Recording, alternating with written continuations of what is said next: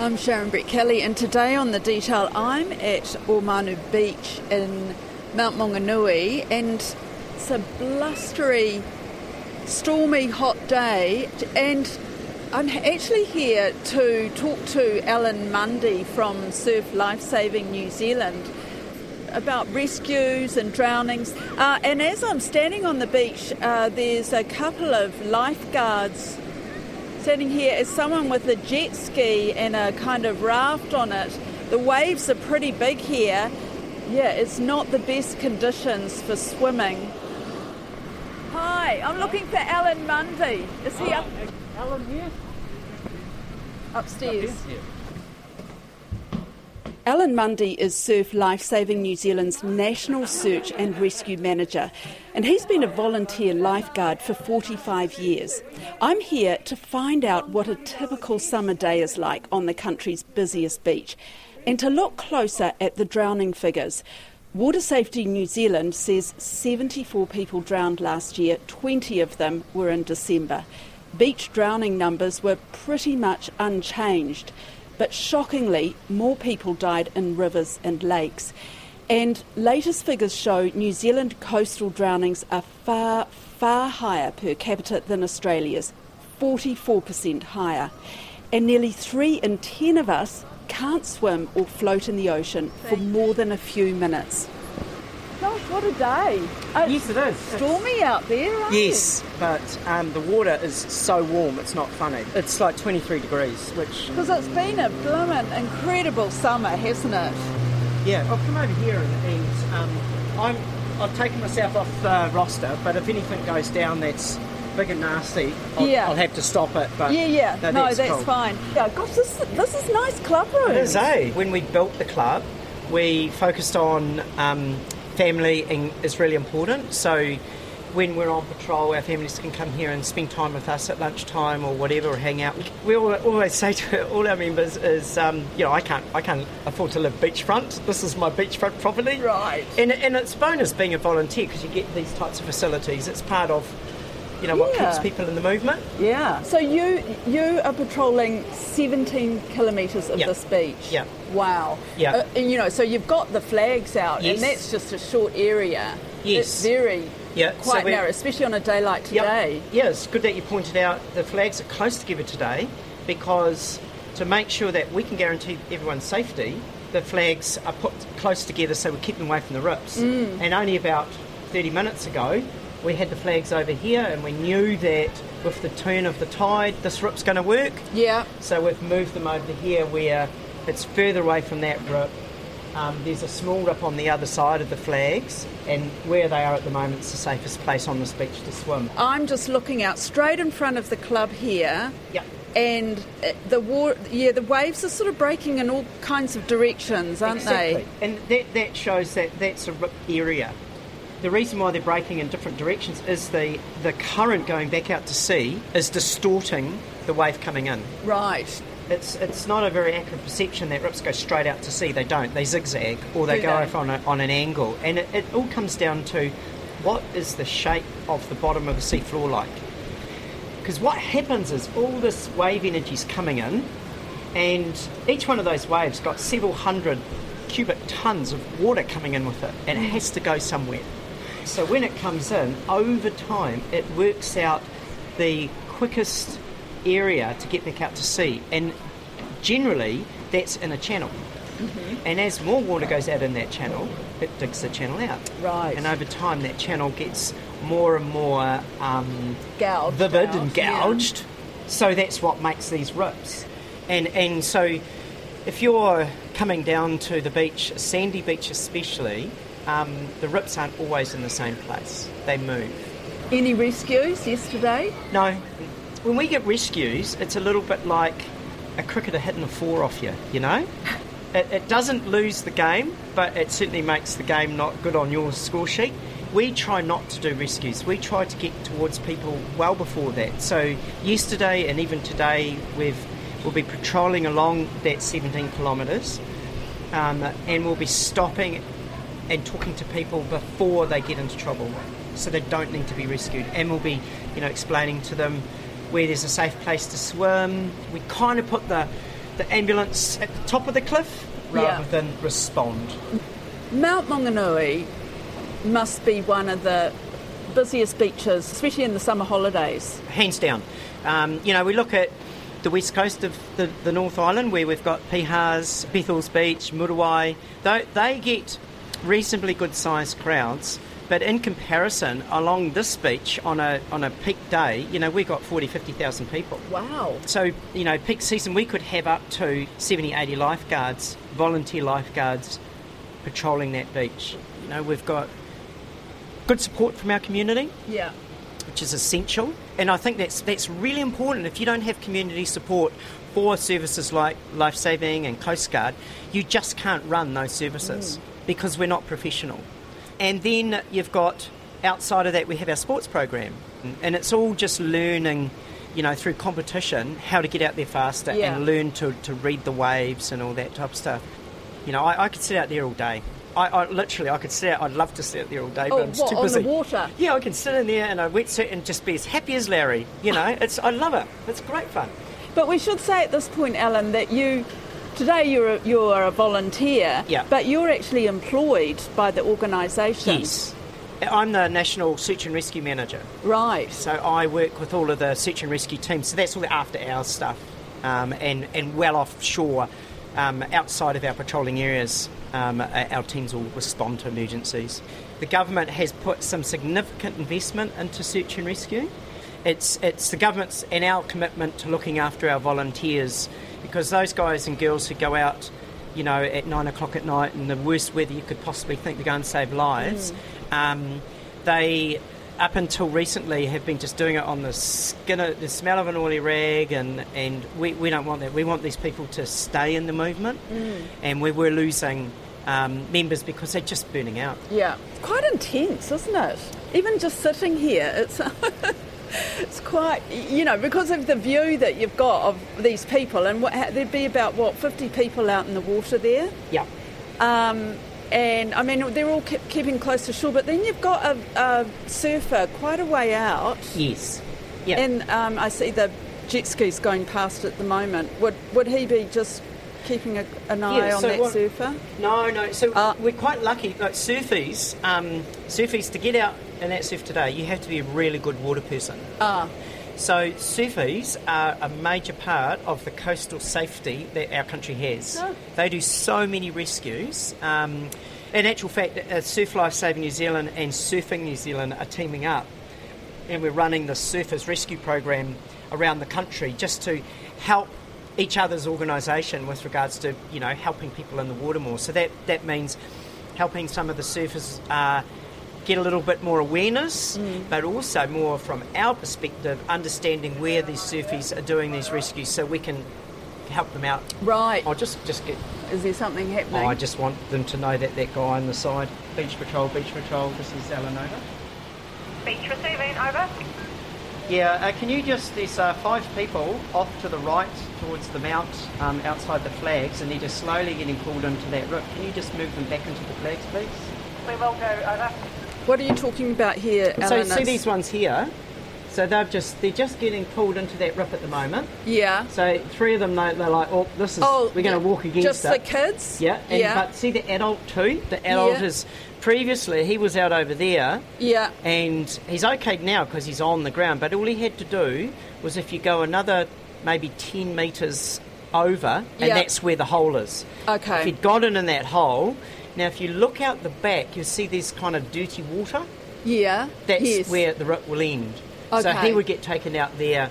Um, now we know that that's where that rip is. So all we're trying to do is to keep all these people on the other side of that flag, and you can see the lifeguard now going, "Oi, move over Oh here." yeah, she's um Yeah. she's pointing the boy and she's waving them yeah, over. Yeah, and that, that's just our buffer zone. Yeah. So people in there, no massive ass drama. You can see the tube swimmer out the back. Yeah. So they've already sent someone out before Spotted I even them. said anything. But Yeah. What we do is we always kind of, if, if you see something going wrong, you say it.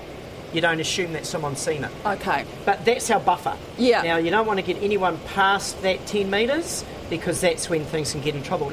You know, you only have to look at our stats. You know, hundreds of thousands of preventatives a year and that's just the lifeguards going down and doing what you've just seen. Yeah. Well, we'll talk about those stats in a minute, but let's just talk about this rip. So, say if one of those people had been um, carried out by Yep. that rip, what would have happened?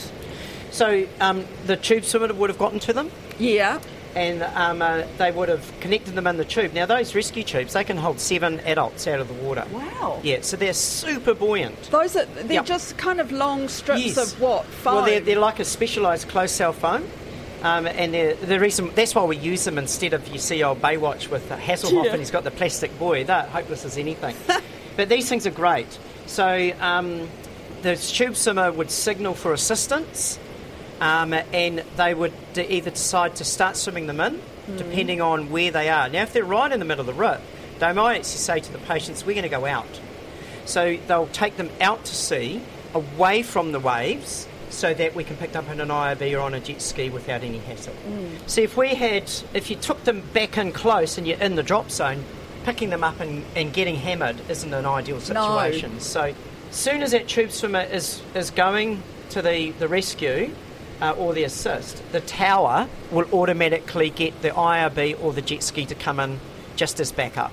okay. So we've And always how quickly are you getting onto that?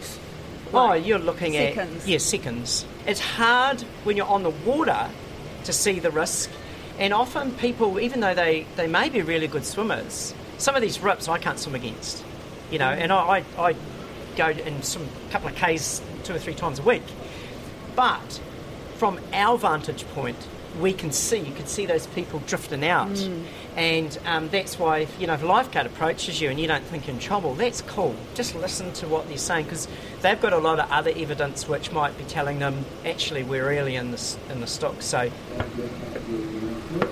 What were they just saying just now on the um, on the loudspeaker? just warning people about the drift. We've Oh, been yeah. constantly warning them all day. A friend of mine was out at one of the West Coast beaches in Auckland and watched these two kids on boogie boards get carried out, and then the lifesaver went out and got them. And she said that they just guided them back in. Yeah, you know, boogie boards are great if people have got fins, you know, Ah. flippers. But the big problem that we have in um, in New Zealand is you can buy a boogie board from hundred different, you know, outlets, and you just get the boogie board and you give them to your kid. Um, great, such an easy thing to learn how to use. But when the children don't have their feet on the bottom of the um, sea floor, that's when the currents are going to take them all over the place. Sure. And when they get into trouble, often the, the little kids will ditch their boogie board and try and swim. You know, even if you've got kids out on boogie boards, parents should be right close to them the whole time. You know, within arm's length almost. Well, how long have you been a, a lifesaver? Crikey. Uh, about 45 years. In that time, what are the people? You call them patients, but what are the people like on the beach? Ha- Have they have their attitudes or their abilities changed over that time? I think their attitudes have changed. Their sorry. abilities haven't changed. Public are engaging with us a lot more, which is great. But what, what I do see time and time again is the New Zealand male overestimating their ability by huge amounts. So, what do you mean by that? They go out there, right out past the waves, and Yeah, yeah. And then when, when, when things go uh, wrong, um, they can't get themselves out of that, that situation. Right. Um, and, and that's what leads to a lot of um, big rescues, fatalities, all of that. That, that. They make up the bulk of what our top end work is. We're seeing a lot more toys out there, which, which is great, but with that, every toy, there, there has to be a, a backup plan, like whether it's a life jacket if you've got a stand up paddle board, or is it a leash, all those things that people aren't considering if something goes wrong. You know, we put a, li- uh, a seatbelt on in our car because in case something goes wrong. And, and we'd like people to take that same attitude when they go to the water. when I look at stand-up paddlers, I mean, a lot of most of them I've seen don't wear um, life jackets. No. And I like I I love my ski paddling. What's ski paddling? So that's the big long like a sit on kayak. Oh, yeah. You know, when I go out, um, I'll have my life jacket on. I'll have and it carries a water system, so that's all good. but I'll have a phone and I'll take a PLB with me. You know, even at lunchtime when I go for a paddle in the middle of the day, I'll see people on stand up paddleboards in the same environment with not even a leg rope on their board. Wow.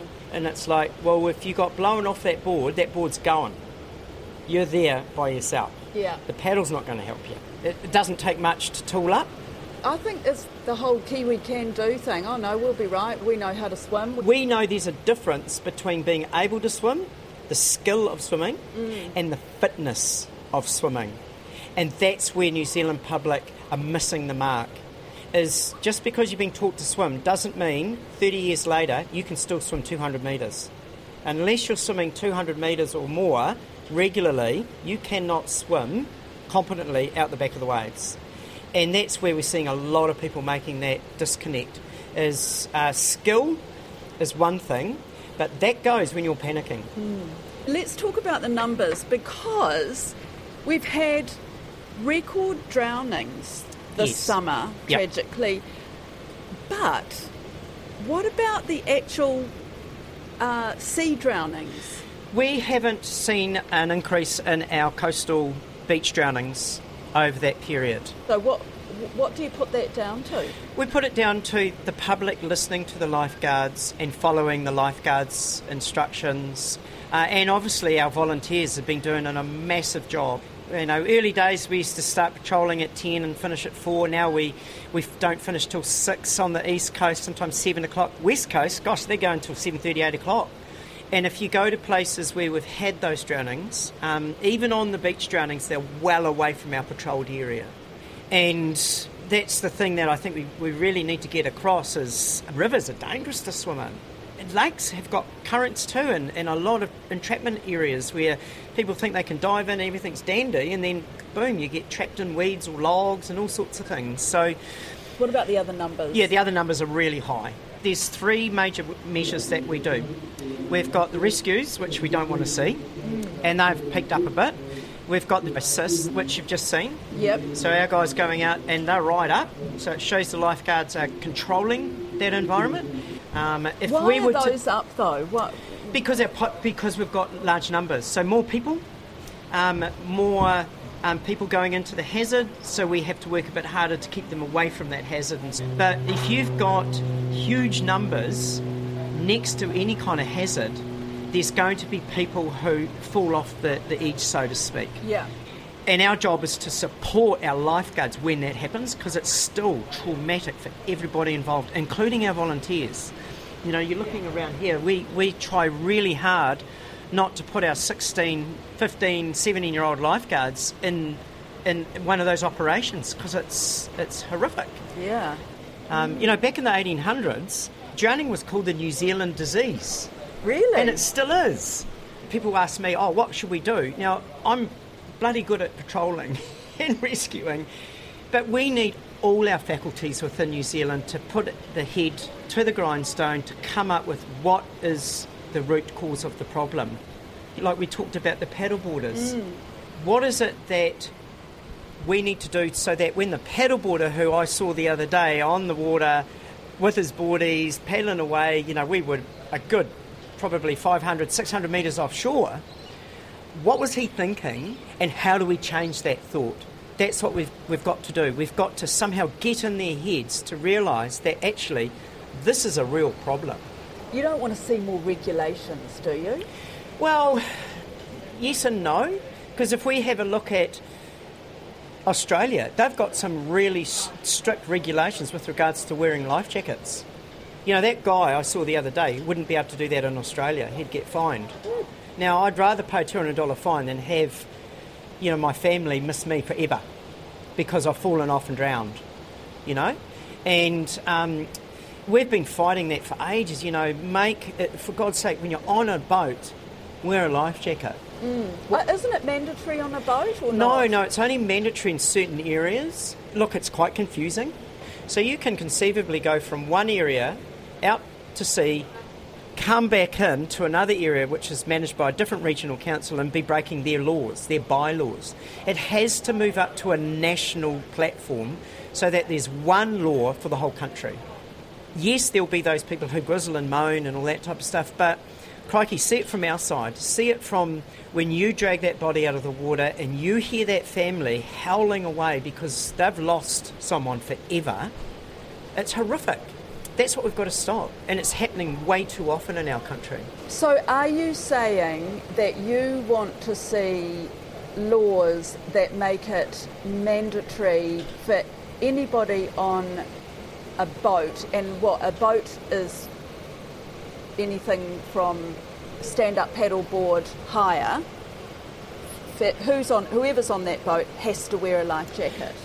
What I'm saying is we need to look at what are other similar jurisdictions overseas doing to achieve a much better per head capita ratio and, and apply what they're doing. I mean, we're not that much different from Aussies. Look at the carnage that we're, we're facing. Look at what's happened this year. It's travesty. Life jacket wearing is just one of the many facets that we have to cut into this diamond to get to where we need to get to. So, okay, life jackets. What else? What else? Signage. You know, a lot of those areas where people have come unstuck, um, signage would help. It strikes me along this coastline, and I'm going to put it out there, that I can go just about to every single exit, and there's a warning sign about the tsunami and where to go but we can't put along each one of those beach areas, major accesses, warning, watch out, you know, some simple information about rips and who to call. Why? Why can't you do that? The council We're, won't let you. The council haven't engaged to the level that they, they're implementing that. Mate, I challenge the council. Show me how many people have died in this area from tsunamis, and I will show you how many have died from rips outside the patrolled area. Our, our drowning stats are probably quite similar to the road statistics at the moment compare the two budgets. Mm. You're talking a hundredfold difference, and, or even more in, in roading. I can tell you now, Australia spend a lot more in the community and in the services to prevent drownings in their country than what we do. You know, you go to Australia, and I'm not saying we should do it here, but they have gaming trust, uh, gaming machines and all of their, so they're they're allowed to generate money um, through their facilities. Are you saying that you would like gaming facilities in no. clubs? No, what I'm saying is where we are in the, in the coastal line, a lot of the clubs, um, because of bylaws, aren't allowed to run businesses, whether it be cafes or even a pie shop or anything like that, to bring passive income into the club. Mm. We can't do that. It's like I said, there's many facets to the problem, but I think we really have to sit down as a, as a country um, and spend the time to put the, the infrastructure together to capture the problems so we can slowly start addressing them. We're all trying to crack that nut with the resources we've got, and we haven't been able to successfully do it yet, hence the, the numbers. That's it for today. I'm Sharon Brettkelly. The Detail is public interest journalism funded by NZ On Air and is a joint newsroom RNZ production. You can download us free to your mobile phone every day on any podcast platform. Alexia Russell produced this episode, Rangi Powick engineered it. And thanks to Alan Mundy for his time at Omanu Surf Life Saving Club. As someone who's been in serious trouble in the water, I urge you listen to the warnings, take heed. Mā te wā.